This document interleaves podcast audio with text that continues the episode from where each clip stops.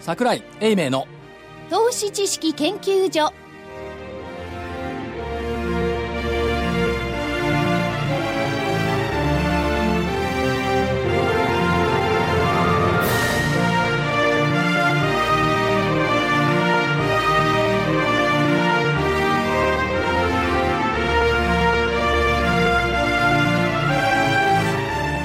皆さんこんにちはこんにちは。こんにちは。こんにちは。桜井英明の投資知識研究所のお時間でございます本日はスタジオは正木隊長をあ私から先に。そうですはい。まさきです。こんにちは。よろしくお願いします。福井主任研究員福井です。よろしくお願いします。そして源太さんに来ていただきました大岩川源太さんどうも、こんにちは。源太です。そして金内でお送りいたします桜井所長は後ほど電話で登場してくださいます今日は確かですね、え今日はって言います木曜日になるんですけれども、はい大分に行ってらっしゃるんですね。大分で、先ほど電話かけたらですね、はい僕そっち寒いかこっち寒いよって言ったら、そっちはって言ったら、あっちも寒いって言ってましたね。寒いんですか寒いって言ってた。あったかいかと思ってた。ね。まああの日本中わりかしこう寒くなってきて北海道がだいぶ雪とか割りかしどころじゃなくて、だいぶかなり寒いですね。急に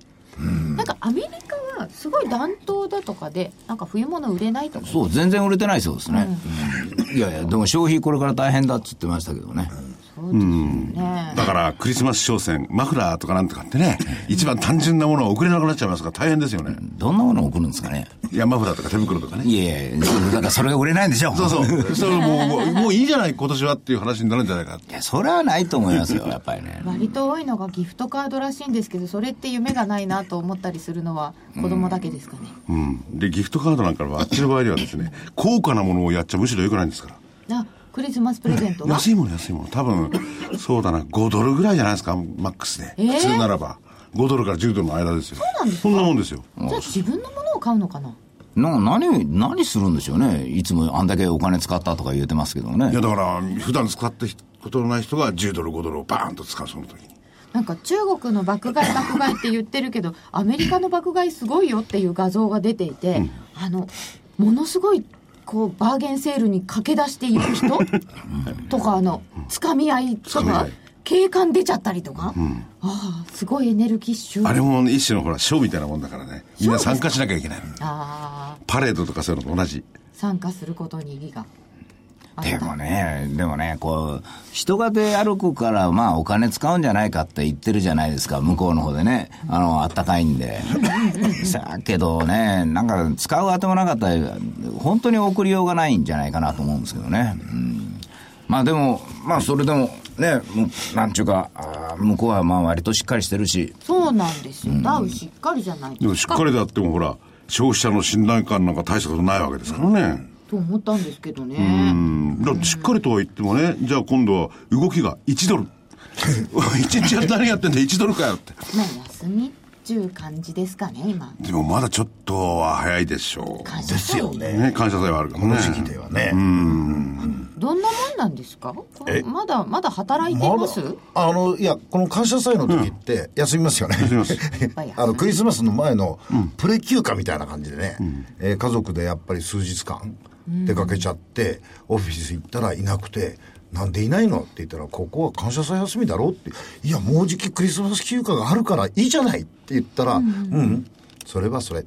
あっていないんですよ。それはそれなんですねそれはそれなんですしよ。っかりと分けるんですね、ええでもここでドンと休むわけじゃないですよね。そうですね。ええあの、ちょこっと。ちょこっと休むだけ。でまたちょっとだけ戻ってきてまた休みに入るそう、あのー前に行ったとこなんかだと11月の後半ってバジェットがちょうど出し終わるんですよ休みますよ来ね。年のですよ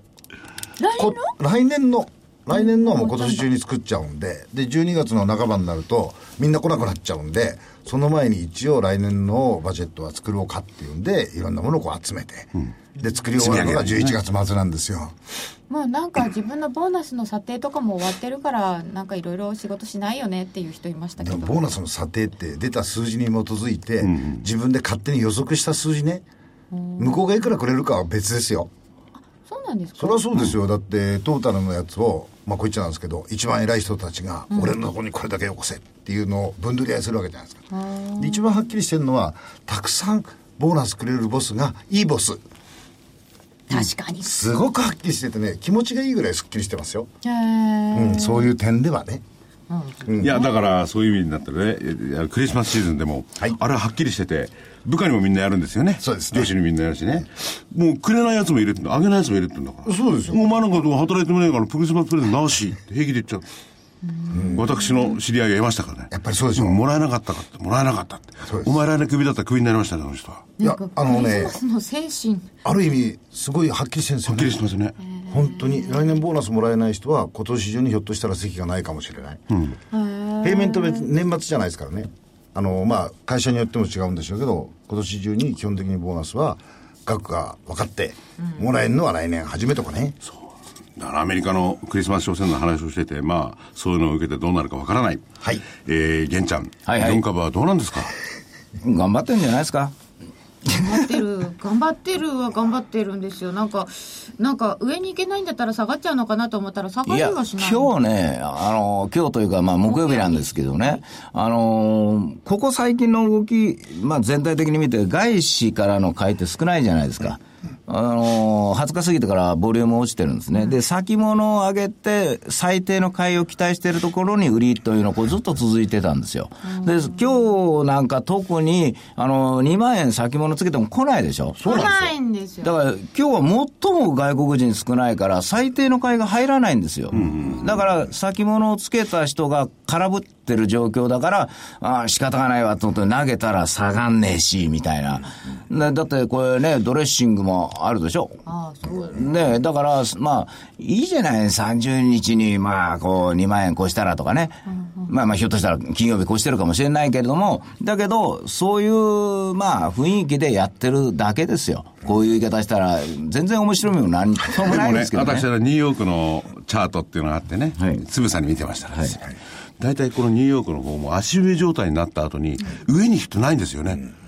足上すると必ず下に行くんですよ。今回はどうで行しょくうかもしれない。そうでも今まで見てた過去の例で言ったら、まあいいよ、断言していいわけですよ、足踏みからね上ってないんですよね、上がんだったらどんどん上がってっちゃうんですよいや、これね、やっぱり、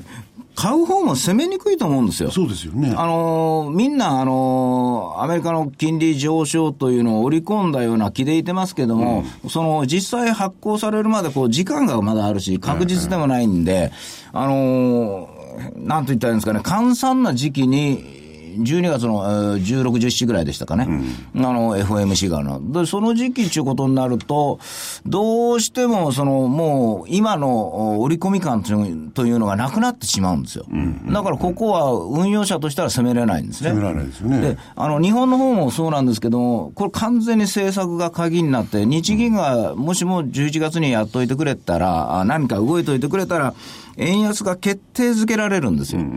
ところが、その決定づけのところで何もしなかったんで、もう頼るのは政策ということになってくるし、今まで黒田さんは先に先にやってた政策が今度、遅行的に変わってますんで、まあ、それを、まあ、うがった見方をしたら、アメリカがやった後だとか、選挙に合わせてとか、でそれじゃあ、あの、政策じゃないじゃんでも、えとい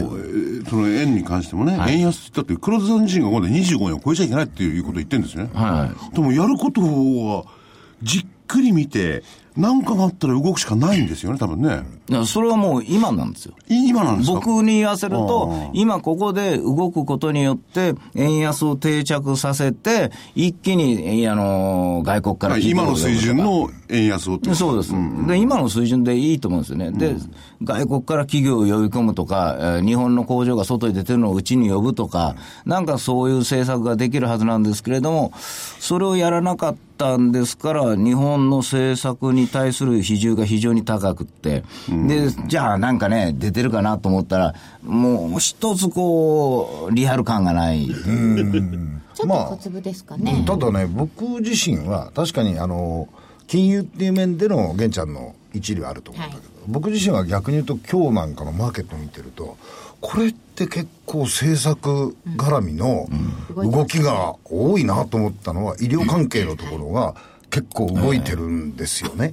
あの単に薬だけっていうんじゃなしに医療全般の改革に関わりそうなものそれに今度は1億総活性化なんとかっていうのが重なってきてる要はその介護だとか、保育だとかっていう部分っていうのは、医療とかも密接な関わりがある部分なんですよ。で、こちらの方にも一応、ちゃんとマーケットのうねりが出てきてるんで、そういう意味では、金融面での政策にはちょっと、お間が、おい、あの、はなんていうんですか、スタンスが違うんだけど、別のもう一個の方の政策絡みのところには、そこそこお金が動いてるなっていう感じを、今日はもう、つぶさに感じましたね。いやでもだからね、多分ね、それ、あの、なんていうかな、お金、総額の問題じゃなくて、配分の問題になってきてて、だから一部のお業種には非常にいい配分になるけど、悪いところは悪い。で、社会保障と一緒で、高齢者にはちょっと薄く、介護なんか薄くしちゃって、若い子育てとか、しあの、なんですか、あの、まあ、仕事を探すとか、そういうところにどんどんお金を入れることによって平準化させようとしてるんで、そこで買われる銘柄とかが、ちょっと決まってくる。ただ、全体を押し上げるインパクトとしては、まだ具体性がないので、まあ、はっきり言って、パワーがないというか、パワープレイができてませんよねあ。そうですね。だから全体、のそう、先物と、あのー現物のところ、日経平均とか見てもそうなんだけど、もう一方でもって見てると、例のあの、マザーズの指数、マザーズはここで2、3週間前でしょ、はえっ、と、800ポイント乗りましたね、よかったですねって言ったの、もう900ポイント近いんですよ。だから、ある意味、全体としては、ちょっと足踏み状態かもしれないけど、個々のところを見ていると、かなりその実績、あの、成果においては、差が出ているなっていう気がしますけどね。ままあ、まさに、あの、2万円手前のですね、あの、市場という感じがするんですね。だから2万円手前ということは、やっぱり個人投資家さんもだいぶ潤ってきてて、えー気持ちの中ではね、あの、私は売ったら株が上がったぐらいに持ってて、なんか損取り戻してないわ、みたいな気になってるんですよ。だから、あの、まあ、バイオなんか典型的な例ですけれども、ちょっと動くと、わっとこういくと。で、で、そういうのに乗りたいという気持ちがどんどん出ちゃって、あっちが行ったんだったらこっちもというふうな形で、連想は来てますよね、来てますね。だからもう一兆超えないと、あのーまあ、いわゆる2万200円ぐらいがつかないと、あの、本当の意味で、えー、ごろんとはしないんですけれども、割と先行してた人たちがお金ができてるので、半分遊びのつもりがだんだん本気になってきて、えー取り戻すぞみたいな感じにそなってまうなっすてよ。くると、逆に言うと、この月をまたいでかもしれないけど、12月のところでもって、そういう2万円を超えてくる場面っていうのは、逆に考えると期待できるかなと。あーまあ、この時11月中にそれが1回出てしまうと、逆に言うと、年越しのところは、当備の一新はあんまりないのかもしれないなっていうのが僕は逆に言うと考えてたんいで。や、だから、あの、日経平均を語る場合にはやっぱりね、マクロと日経平均ってのはほぼパラレルですよね。そうですねうで、個別株、あるいはマザーズとかジャスダック、それはもうまるっきり切り離して考えるべきだと思うんですね。それでやっぱり、マクロと日経平均がパラレルだとするならば、そんなにいかないなと思ってる人もいると思うんですよねと。いう気はしますけどねえ日経平均自体はね。でも2万200円とか2万300円って、そんなに一体うちに入んないんだよ。ね入んないですよね入んないですよあっという間ですよねそれ数百円ですもん。それは水準として何をね。言ってるんですか ?GDP でも2%あったらすごいもん なんですからね。すごい。 いや、でも本当に、でもね、ちょっと、おーこう個別が動いてるからまだ気が晴れるけれども、まあ、それともう一つはあれじゃないですか、まあ、1万8000円台のところであんだけ GPF とか信託が買ってたんですから、まあ、当然のことながら今ちょっ、と売りが来ますよね。上値を抑えてるのはは、い国内の大口売りですよね、そうですね、だからそういうのを見てると、その信託なんかの売りが出てきてるのを買ってくれるのが外国人さんなんですけども、七面食 食べてますからね、もうあんなもんばっかり食べてるもんですから、もう株なんか、や株どころじゃないよと、七面鳥だよみたいな感じになっちゃう今が七面鳥。 だからまあ月替わり、まあ、始まったのに、ちょっと、おーまあ、満足はいかないだろうけれども、思ったよりか強いなという、そういう感触でいいと思うんですよね。あだから、のねね達成感はないんだけど、なんとなく強いよねっていう感じはしてますよね。そうなんですよね、ちょっと指数といいですはか違う温度計な感じは、じゃあ、あの、そうですね5分以内ぐらいでお願いします。いや5分。まずいなと思うのは、はいはいあのみよんろしくなお願いしますが売らなくてもいいと今回します思いすぎちゃってるところだと思うんですよね。所長ですかはい。所長電話つながっております。あ電話つながりました桜井所長よ私、桜井でございます。ろしくお願いいたしますこんにちは。大分春だけそうで雲、春け雲、文語から豊後からお電話申し上げております。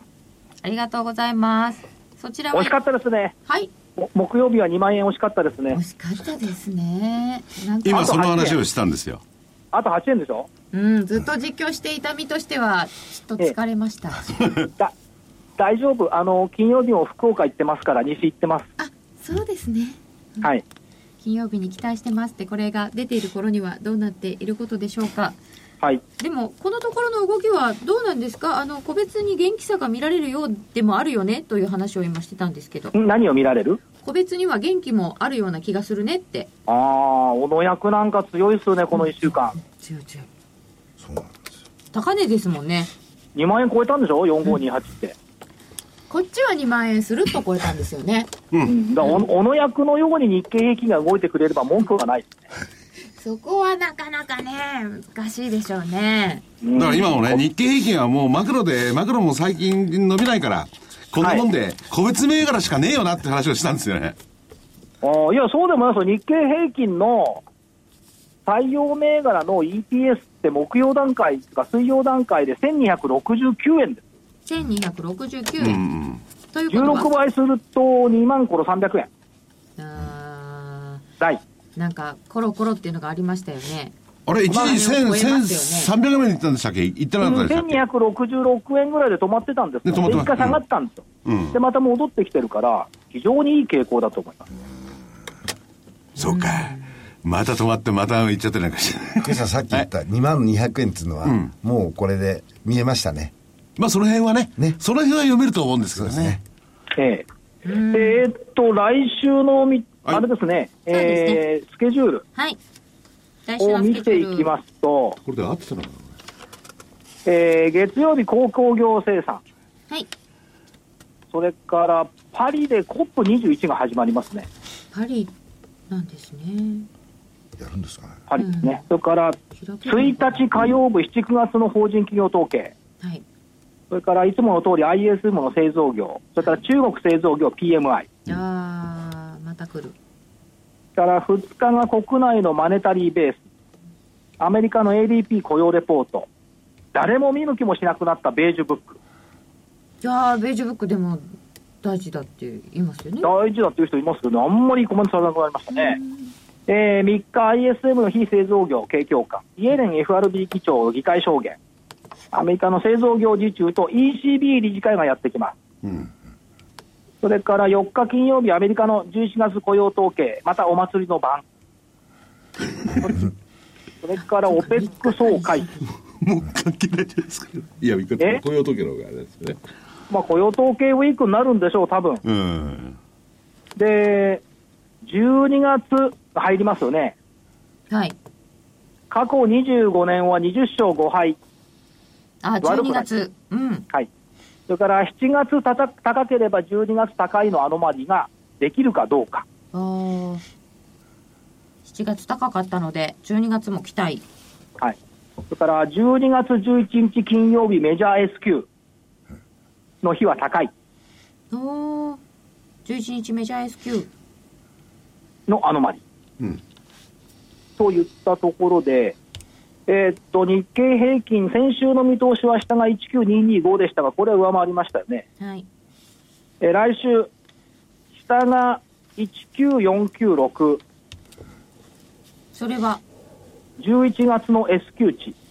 あ、なるほど。上が20545、こああ、これは一緒ですね。れは一緒です、8月18日の窓開け水準。まあ来週というか、金曜日にも2万円は聞かれるんじゃないですか、早めに。うん。もうなんか早く決めていただきたい。いやだから、所詮通過点ですからこの間そ2うそ万う、円通貨で終わまりた決めで、るとほら、達成感なんてやつが出てくるから。いやいや、終わり値ベースで2万円超えるまでには1回下げて、えっと2回目で超えたんですね。うーん。だからザラバタッチでもう1回だと来週に持ち越すのか。いう感じでしょうか。はい。まあいずれ、いずれにしても、明るい猿年を迎えられそうじゃありませんか。うん。明るく年末から年始へと。そう。だから、なんと言いますか、ウォークマンのようにじっくり相場の調べを聞く。あのコマーシャルですね。ええ。そして、上がってきたらバザールでござールってみんな喜ぶ。でお買い物しちゃう。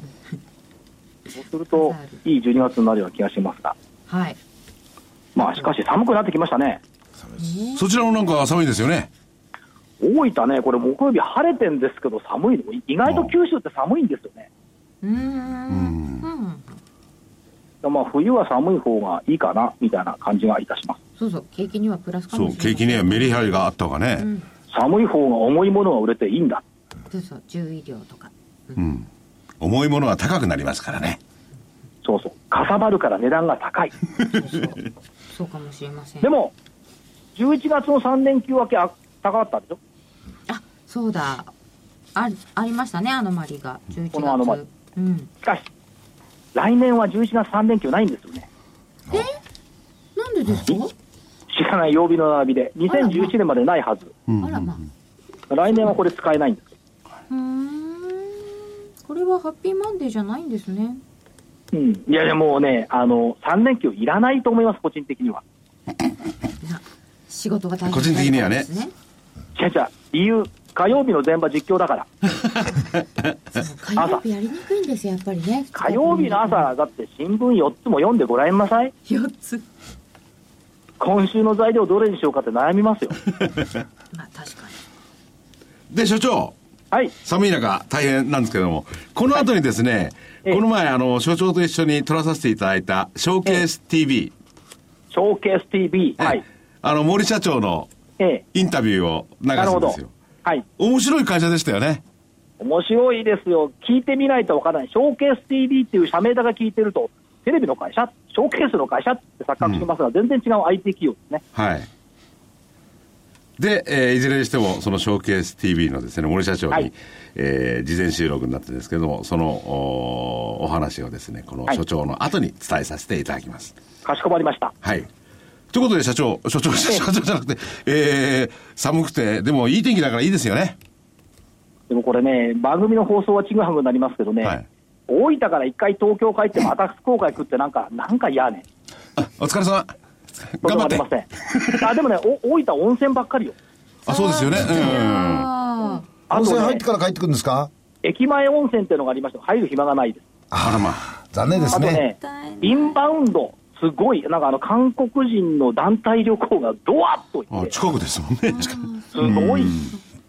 で、ああののおい、交通様式なんでもハングルなんか結構そっちは多いらしいですもんね。うんであのホテルの、ね、レストランでお昼食べたんですけど、うんうん。なんかは札が置いてあるのよね、ハングル書いてあで、予約席だったみたいで、全然座れなかっ、なるほど。ーへえもうきっとね、はい団体の方が予約してるんでしたょこうねれ、東京とか金沢とか大阪とかいう次元じゃないです日本全国インバウンドみたいですよ、これ。あインバウンドですか、はこの前ねこの前所長あのいご一緒に熊本行った時もそうでしたねあーいや、九州もね、これ、インバウンドすごい。だって今日、今日というか、木曜日、日経のサイダーとか、ビジネスホテルの稼働率82%。はいはいはもうパンこれほぼ満杯状態ですよね所長、ということでですね、はいそろそろその、ショーケース TV の森社長のイン森タ社長ビューをお伝え、あの、お伝えしますんで、時間がなくなりますんで。はい。はい気をつけて。またはい、どうもです。桜井所長ありがとうございました失礼しまありがとうございました。えー、それじゃあこの後にですね、えー、所長がまだ東京にいるときに、はいね、えー、ショーケース TV、森正宏社長、マザーズ。えー、隊長。はいコードナンバーはいサンキューをたくさん届けるそう、ね3909。 09シへョえーケース TV とはい。こういうふうになっておりまぜすひお聞きください。えそれでは森社長、はいお話を伺ってまいりますがよろしくお願いします。よろしくお願いしますまずはショーケース TV というはい社名ですが、ショーケース TV という社名で今行われている事業とはどんなもんなんでしょうかはい。えっ、と、まずあの、必ず聞かれる、この社名なんですけれども、はいちょっと説明させていただくとですね、まあ、ショーケースっていうのは、あの、デパートにおいてあるあの商品棚、ショーケース。はい私、子供の頃一番好きな場所がデパートで、何なんでえー楽しいかっていうと、あのショーケースの中に入っている商品がすごくキラキラしてて、欲しくなっちゃう。えで商品もいいんですけれどもやっぱり商品棚がその魅力を引き出してるんだなっていうふうに最近思ってまして、ええまあ、そういうあの魅力を商品の魅力を引き出す仕組み箱を作りたいっていうのが一つ、あとは TV というのはすいませんテレビの会社ではなくてですね、はいえーテレビジョンえー遠くにビジョンを届けるそええの商品の魅力を遠く遠くに届けたいで手段としてインターネットを使ってるんですけれどもそのインターネットのメタファーとしてえー TV ということで、えー魔法の箱、商品棚を、えーインターネットで実現するという会社でありますと。ということは、社長というか、御社のいうショーケースっていうのはどうでしょうスマホと考えてよろしいでしょうかいや、ス他マにもホありに、ますかスマホに限らず、限らずその商品の魅力をはい遠くに届けるものであれば全てなるほどですね。なのでスマホ、PC、はいこれから出てくる、えーウォッチだったり、グラスっていうのも視野には入れております。で、ウェブサイトの最適化、それからあるいはそのウェブサイトやアプリの課題の解決、はい。どういうことを解決してくれるんでしょうかというか逆に言う と、インターネット使いにくいなと思ってる人たくさんいると思うんですね。はいこれを解決してくれるとははいどういうことふうに解決していけるんでしょう、で、ちょっとさっきの話の続きで言うと、はいこのインターネットっていうのはもう商品棚そのものみたいなもんなんですよね。はいで、えーインターネットに載っているうー情報っていうのは商品の情報であったり、サービスの情報であったり、で、それを伝えたいっていうことだと思うんですけど、はい今その商品棚自体が、えーちょっと見づらかったりですね、ええこの商品ちょっとちっちゃくて見えないなとかですね、この商品の使い方わかんないっていうのが今の状況だと思ってます。そうなんですよね。入っていくとなんか右の方に行かなきゃ見えなかったりですね。そうですね下まで行かないと分かんなかったりですね。これはありますよね。はい。であとあの商品これどうなってるのっていうふうに聞く場合はですね、はいなんかこう入力をして、えーまあコミュニケーションを取るわけなんですけど、ねえのこれが入力また煩自体雑がええなんか半角で入れてくださいとか全角で入れてくださいとか、はいえーカタカナにしてくださいとかってもうもう普通のデパートのお店ではそんなやり取りしないですよね。確かに。ええ福井さんデパート得意でしょ僕といえば得意行でっす、ね。た時にはああだこうだ聞いて物買うでしょうん、一応うるさく聞きますよデ。パートじゃないから、福井さんはあ違うのスーパーだからスーパー。スーパーでもいいじゃん。 だけどこれ、例えばスマホになったらいちいち聞くのめんどくさいよね。まあ、それで本当に分かればきっね。と聞かないよね、分かんない時は。でも探すときには大概自分の目当てのものをこうスマホでチェックしますんでね。そうですね。だから先ほど言ったね、そのショーケース TV っていうと、要するに、じゃあ、じゃあ何をしてるのかって話になりますよね。はいはいえー今、英明所長が言ったように、こう、スマホを触りやすくしてくれるのはなんとなく分かったんですよ。はいはいじゃあ、あの、商品って言ったら、それは商品は広告屋さんの問題ですよね。はい。そう商品の見せ方とかそういうのも事業としてやってらっしゃるってことになるわけですかそうですね。あの、まあ、私たち広告というよりは、えーお店に来てから、えーお買い上げいただくまで、まあ、あの、えーマーケティング的に言うと、集客と接客に分かれると思うんですね。で、集客っていうのはどちらかというと広告の役割。うんで我々はどちらかというとその後のお店に来ていただいてからえーお買い上げいただくまでの接客のところをやっていますと。で、えー例えばその、えー商品見つかんないよねっていう時には、えー私たちの方でそれが見つかるように分かりやすく表示、例えば具体的にどういうことかというと過去に何度も何度もその商品をネットで探してるっていう履歴が、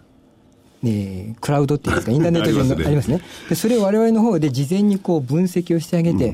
あ、桜井さんいらっしゃったと。桜井さんは多分これをお買い上げに来ている、あ、求めてきているっていうのは分かるのでですね、それをいの一番に見せて、で、こういう、この商品はこういう魅力がありますよっていうのをなるべく分かりやすく伝えて、じゃあこれちょうだいっていうので、住所を書くときに半角も全角もなく、あ、分かりました。そのそのご住所に明日お届けします。っていうそういうサービスを提供しているのが私のサービスになります。提供されるのは我々それ利用者だけど、はいお金の入ってくるところっていうのは各企業とかメーカーからお金いただいてるんですよねそうですす。はい。だからメーカーさんはあのそういうおもてなしをしていないがゆえに、ええまあ、我々の肌の感覚で言うとですね、10%以上売り上げやっぱり損失してるんですね。ということは、あの社長のところのおものを使えば、い10%以上上がった企業ってあるんですかあります。えおーーすべてとは、そすうべてとは言いませんけれども、うんえー今、あの、実はその、インターネットの、はいえーお店、まあ、いわゆる e コマース、オンラインショッピングは、だいたい今、13兆円ぐらいあるって言われてるんですけれども、私たちのサービスを使っていただいたお客さんでいうと、大体その10%ぐらい、えー売り上げが上がってるっていうのはありますので、要は世の中で1兆円、えーっと1兆3000億ぐらいは、買おうと思ったのに、やめちゃった。やめちゃったとかですね。面倒くせえからもう買わないともう、もういいと。もういい。なんだよ、半額全額。ハイフン。冗談じゃねえよって感じだね、インターネットなんか特にそうですよね、あの入力してる間に嫌になっちゃうんですせっかくいいのが出てるのに買えないよそうってね途中で諦めるんですよで、それだけ損失してるんですから、企業側は、例えばそれの5%でもはい出してですね、それを取り戻せるんだったら、まあ、やろうよっていう話なので、我々はそれのお金をお預かりをして、で代わりにおもてなしをすることで、企業は売上店舗ハッピー,、ハッピーでユーザーさんは買いたいものが買えたハッピー、我々もハッピーっていう、まあ、トライアングルハッピーで商売をやってどっるかとの商人さんみたいなね 差し支えなければ実例としてね、はいここのこんな会社がね、はいこんなことで10%上げたって具体名あるんですか、ええありますあります。あの、まあ、えっと、ネットで靴を売ってるようなところありますですね。で、大体最後、商品を商品棚に入れて、最後の最後の注文画面に、まあ、100人来たとしますよね。で、実際に、えーお買い上げ完了する人っていうのは何人ぐらいだと思います ?100 人いたら。も僕はそういうことで商品棚にもう、もうこ入れってるんです買よおうと思ってカゴに入れました入れましたうんアディダス最後まで完結しますか、その人が100人のうち100人のうちね、僕の感覚からすれば、あの僕苦手なんですよ、あれ。なんだかんだって。そうだね、100人来たら10人。いやー、それはちょっと厳しいですね。そんなことじゃないからと思うんだよ。買う人ですよああのの、そう10人はないでしょめんどくさいだったら100人も来たらもうその辺の靴は買いに行くよってなってええ6割あの実際はですね、今あの50人ぐらいですでも、でも半分です、ということは逆に言うとビジネスチャンスを半分逃してるそうでとすいうことですねそうです半分だけどでももうそこまで来てるんですよね。でその本当にあ だの何ってカゴに入れてんだから顔気になってキュッと入れてるのでに最後の画面なんですよ最後の画面、ですよ本当の最後の画面お名前は住所は電話番号はそれからパスワード ID 作ってくださいもうほとんど忘れてますからさすが忘れてねま。す詳しいです、まああのー実際は平均取るとやっぱり半分ぐらい、えーいなくなっちゃってるので、それをちょっとした、えー、ほんとちょっとしたことなんですよ、さっき言ったように半額全額にしたりとか、なんか入れた時にいやそうではなくてこうしてくださいっていう、まあ、メッセージを出すだけ、でそうすると我々あの、えーこのフォームのお手伝いっていうあフォームというか入力をするところのお手伝いは実績が3000以上あるんですけれども、その3000の平均を取ると、大体6%のぶどまり改善になります。でかいですね、そうすねると、具体的に言うと、さっきは100人来ました、でお買い上げ完了は50人でしたっていうところが、56人のお買い上げになるんですね。ですると、えーまあ、50人が56人ですから、売り上げでいうと、天杯以上、うん、ペンパイちゃんですね。ということですから、これがあの、えー大きな EC サイト、いあオンラインショッピングだと、もう月に何億っていうけあの、えーお取引してますから、結構なインパクトがあると。これあとはどうなんですか例えばスマホで見てなんかパソコン用じゃないのこれっていうのにアクセスしてることもあると思うそうですね。ええこれなんかも変えてくれたりするんですそかうです。もうやっぱりい見やすくするっていうやつなんですけれども、実そうなってくるとですね、同業他社で同じようなサービスを展開してるとかあるんですかだから特許を取ってるんですね。これは、えええ日え本今アメリカ、ええアジアの特許が福井さんねよ、くあのそこ突っ込んでいただきました。まあ僕ね疑い言う疑いの言うの忘れそうになりました。あの弊社はですね、あのえーまあこのおもてなしの技術って言ってるんですけど、まあウェブの最適化の技術で、えー現在8つ特許を持っておりまして、でまあもちろん同じようなことはできるんですけれども、それはやっぱり我々の、えー特許は侵害してもらっては困りますので、同じことはできませんと。で違うやり方でやってるところはありますが、やっぱり我々のこの技術っていうのはまあ優位性もあってですね、えーその企業さんの方にはまあえーかなりご評価をいただいているというそんな感じです。ではこのサービスそのものは、例えばメガバンクとかの金融機関とか、人材関連、不動産、それから電子商取引、e コマース業界中心に導入すでに実績、出てきてるということですね。あのホームペ ージえーあのすごいたくさん会社名が並んでるんですよねそうですね。で、あの、私もまた言い忘れそうになったんですけど、その、メガバンクさん、参考さんとも入ってるんですけれども、これやっぱり理由がありまして、ただ見やすく、わかりやすく、入力しやすくするだけではなくて、大事なセキュリテそィ。うですねはい個人情報、マイナンバーとかいろいろ最近やっぱり怖いですよね。いくら使いやすくなっても、それ、そういったリスクがあるとやっぱ怖いうん。から使わないってなると思うんですけど、この特許をなんで取れてるかっていうと、そのセキュリティを担保、要はあの、えー個人情報の漏洩リスクがなくてはい、使いやすくできるっていうところがポイントで、えー特許も取れてますので、その部分でも特許取ってるわけそでうすですねね。。そうです。それが含まれている特許ですね。あれ簡単に入れられると簡単にかっぱらわれるんじゃないかそりとゃそうですよ。そりそゃそううでなんすじよゃ。ないんだ。だからやっぱりその特許の力っていうのは、まあ、実際あの、行くと確か特許のあれが飾ってありますよね、おっしゃるところね。だから技術の裏付けがあるっていうことですね。で、かつ見やすく分かりやすく入力しやすく。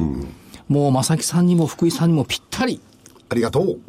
僕はめったにそういうことであまり買ったことないんで、あんまり詳しくないんですけど。あのです ね、これからやりやすくあのこれからはもう見やすく本なっ当てインタまーネすッし、トで行えーくとね社長の話じゃないですけどね50%以上ディクラインしますねダメですよ嫌になる俺なんか最初から嫌になっちゃう。あそういやいやいややらないまずは試してみましょう。 いや、ただね、その、ね物買うだけじゃなくて、た例えば今、ネッ緊急によ、はいはいネットで来週のホテル取ろうとかするじゃない。うんあ、それもめんどくさいねいや、めんどくさいのよ。で、こう押していくじゃない。で、最後になって、これ、ななんとかっていうね、会員になりますかとななりませんかってあるんここで名前とか電話とか全部入れていくのがめんどくさい。うそうなんです。でも世の中そうなってますんで、僕一人で対抗してもですね、どうにもならないんでね。ええ、でそこを今我々の方で埋めてですね、ああやっぱりネットも使いやすいねっていうふうな感じ感じにしていきたいなというふうに思ってまだすからウェブのおもてなし技術って社長おっしゃってますけども、これひっくり返して社長おっしゃってるのは、インターネットの世界がどれだけ進歩しても主人公は人間です。そうなんです、そうなんですそうですよね。人間に使いよくなんか僕なあんかの思っちゃそううもなんな。んですよあのですからやっぱりネットの世界はこの商売の基は本、い。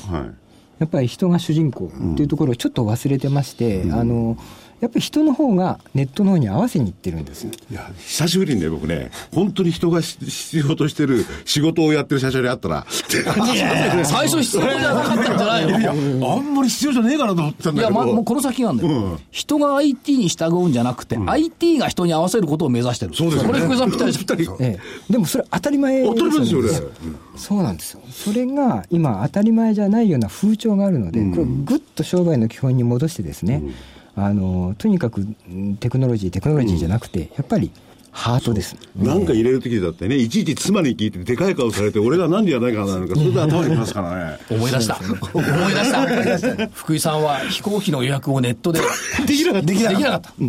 で、奥様にやってもらった。ママお願いとか言ってもらったら、高くつきましたけど。あーね、そうその失われた威厳をですねあのこのネットでおもてなしのサービスを使うことで取り戻すことができるちょすごいキーワード言いほましらたよ、人が必要としてるでしょ威厳失われた威厳ね。ずそう、もうないですけど。っと失われっぱなしかもしれない。かもしれないお店は失われた売り上げをこうあの取り戻すことができるそうですよね。そうなんですそうすると、例えばね、それは今、我々日本人なんで、日本人で出てしてると思うんですけど、海外の方にもう対応はするなりしていこうっていう、あれはあるんですいかやそれはありますインバねウンド関連ええインバウンそドうですね関連ねこれはもう2020年はもう、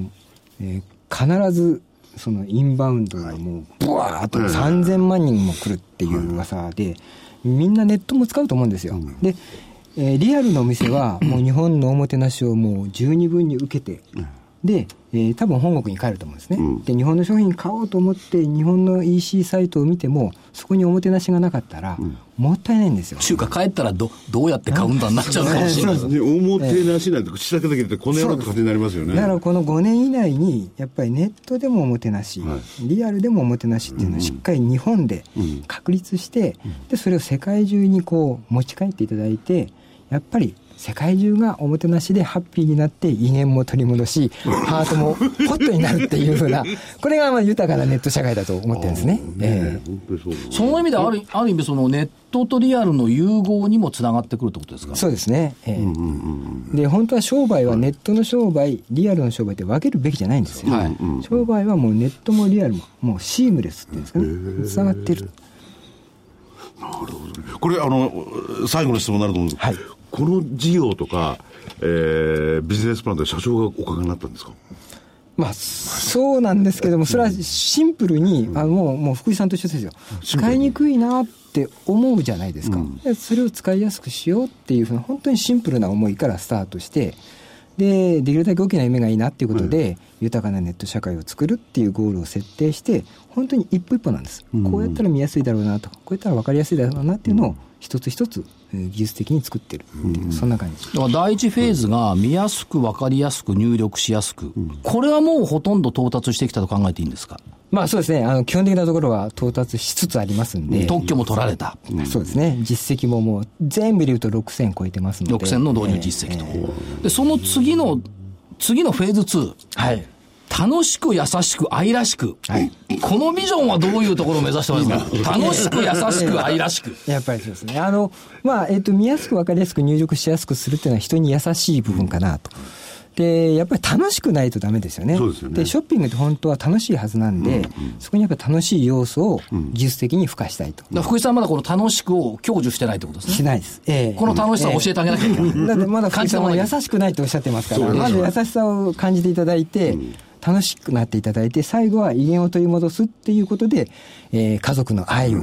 取取り戻していただくっていうことで、愛らしくと。愛らしくだよ。愛らしく。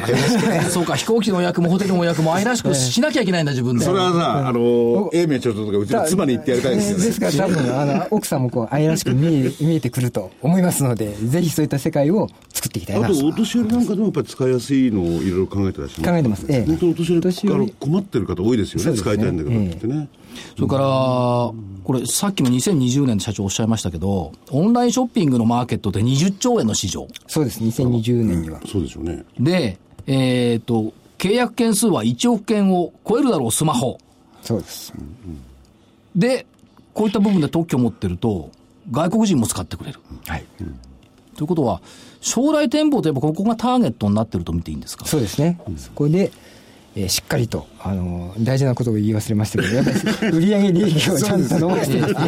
えー株主様にしっかりと還元をしていきたいというふうに思ってますでのもで、業績は順調ですよね。まあ、非常にあの順調にここまで来てますので,、で今言ったようにマーケットは非常にあの大きく広がるうんポテンシャルがありますし、はいやっぱり人にとって優しいサービスっていけると思ってますから、しっかりここで頑張っていきたいなと。御社の銘柄コードがいいですよね。3909でしょ。サンキューショーケースで、長期ショーケースが、で、39を多く届けようですよ。ありがとうございます。ええすごいですよ。成長したね。サンキュー多く。たまにいいこと言いますね。たまにいいこと言うね。年の子だね、やっぱり。ありがとう。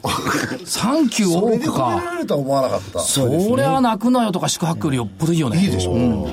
サンキュー多くね。あサンキューありがとうござ届いけまますしょうって。これいいなと思って。今愛を感じました。はい、ありがとうございます。愛を感じられました逃げかはないけど。でもまあ、やっぱりあれですよね、IT が人に合わせろって言ってくれる IT 業界の人いないですもんね。あんたら合わせなさいよって、わからないやつが悪いだろうっていう感じでしょ、そう。だから、あいつたちもなんか余裕がないんですね。社長みたいに余裕を持って、これ一人優しく接してほしいよな。だから、楽しく、優しく、愛ら愛らししく。はいよろしく。ぜひあの奥様にもよろしくお伝えいただければと。ありがとうございます。く、えー、ショーケース TV、サンキュー多くの森正弘社長においでいただきました。ありがとうございました。どうもありがとうございました。失礼いたしました。ということで、えーショーケース TV の森正弘社長、サンキューオーク、サンキューゼロ九。面白い会社でしたね。でしたね。まさかそういうことをやってらっしゃる私、知識がないもんで、まともな会社があるんだと初めて分かりました。本当にね、パソコン使いにくいんですよ。はいはい。 何入れる、こに入れるって、その、何がいい、なんだか分かんねえんだから。僕ね、あの、話聞いてて、一番面白かったのは、いや、やっぱりその、おこういうデジタルと、から人間の時間差があるじゃないかと、常にあるんだと、そこにビジネスチャンスを作っていくっていうね、発想がね、素晴らしいなと思って。常に技術が先行っちゃうのいっでちゃい、行き過ぎちゃうから。私たちは常に追っかけなきゃいけないというかそうそう常になんか分かんないことがあるわけですよねそ,、れを埋めてくれるお仕事そうです。で埋めてくれるってやっぱりほらあの仕事でも何でもね人に必要とされるものがでお金を儲かるのがベストなわけですよねまさにそうなんですよねそうですね僕が必要としてんだから そうそうそうそうそう。一番必要としてるかもしれ ない。まあということでね「ショーケース TV」の森正弘社長のお話を伺いました、ということでえー先ほど途中で所長にも電話で入っていただきましたけれども、はいこのやっぱり2万円問題ね、はい、問題問題2万円問題ですよねテーマ、テーマ2万円。ね、木曜日は、もう先ほども、彼女ちゃんが、えーストレスを溜めておりましたけど、どうなるのかって感じですよね。来週の所長の見通しが上限2万545円ですけれども、ひあ2週続けてね。そうなんですよね変わってないですこれは、 まあ、行ったら行くでしょう。行きますよあそれ言ったらそ行くのよ。その通りでございます、玄ちゃん。私は大きな外れはしない方なんですよ。行ったら行くでしょう。行くときは行きますよ。そうそう。でもきっとそういう状況なんでしょうね今ねそう、だから待ってるんでしょうね。うん誰か背中を押してくれるのはこう。うんだけど、あのーねおし、おっしゃることはわかるけれども、運用者の立場になってくると、ここ動けないんですよ、本当に。時期的にも自分たちが率先して、だから、あのーセッティングの会とかそういう一番最初、まあ11月が終わって12月ですからヘッジファンドなんかセッティングで買うじゃないですか。その会はあるんだけれども、さあその上をということになると、何か足りないような気がするんですよね。ででもあのこの放送は木曜日に収録しておりまして、長さの金曜日、金曜日にはスルスルと2万円を超えちゃってたなんかして、かもいしれやない。だって投資の設定とかなんとかあるんだから、もう、もう、とにかくね、11月の末にね、まあ2万円越してて、で、来週、桜井所長来て、ほら、行ったでしょということになって、そうですね、いやなでん、か言われそう。で、玄ちゃん下がると言ったよね、とか言言われそうな気しますよね。そういうことはね人のことは覚えてますからね、でいや覚えてますよ本当に、でも本当に、まあ、その紙一重の状況だと僕は思いますけどね。という感じしますよね。でもチャートとか見ると、普通買いでしょうのチャートになってますよ。いやここ4日間で下値切り上げて、上を抑えてるから、三角持ち合いの、ここでピュッと上がればという。それとね、あの、日経平均 の、あの、ETF、そのリバースの方、これを見ると、完全に下抜けちゃってるんですよ。うん。あの、銘柄によってね。ぜ全部が全部同じ動きしてないんですけども、あるものではやっぱりもう下を抜けてるんで、あ、っていうことはやっぱ上値抜けてきても、2万円抜けてきてもおかしくはないなという、僕はそんな感じをはらんでると思います。まあ明日につまり明日って今日にも抜けてる可能性は非常に高いんでしょうけれどもそうねですねはいはい、ということでここでお知らせにちょっとえー行かさせていただきます、はいえー、まずうー木曜日昨日になりますねはい。えー今日です。あ今日ですねあきそう放送の昨日になりす。ます、えー金内英明じゃねえや桜井英明金内彩子の銘柄バトル12月号新年はこれで勝負だ注目の江戸銘柄から江戸銘柄から新年業績好調予想銘柄総ざらいすもうすべてですね、えー所長に話していただきまして注目銘柄をドカーンとドカンと。ねまあ、あの個数はいつもと変わらないんですけど、まあ、基本的には加速銘柄、はいこれでですね、えー特にえー2016年新年に、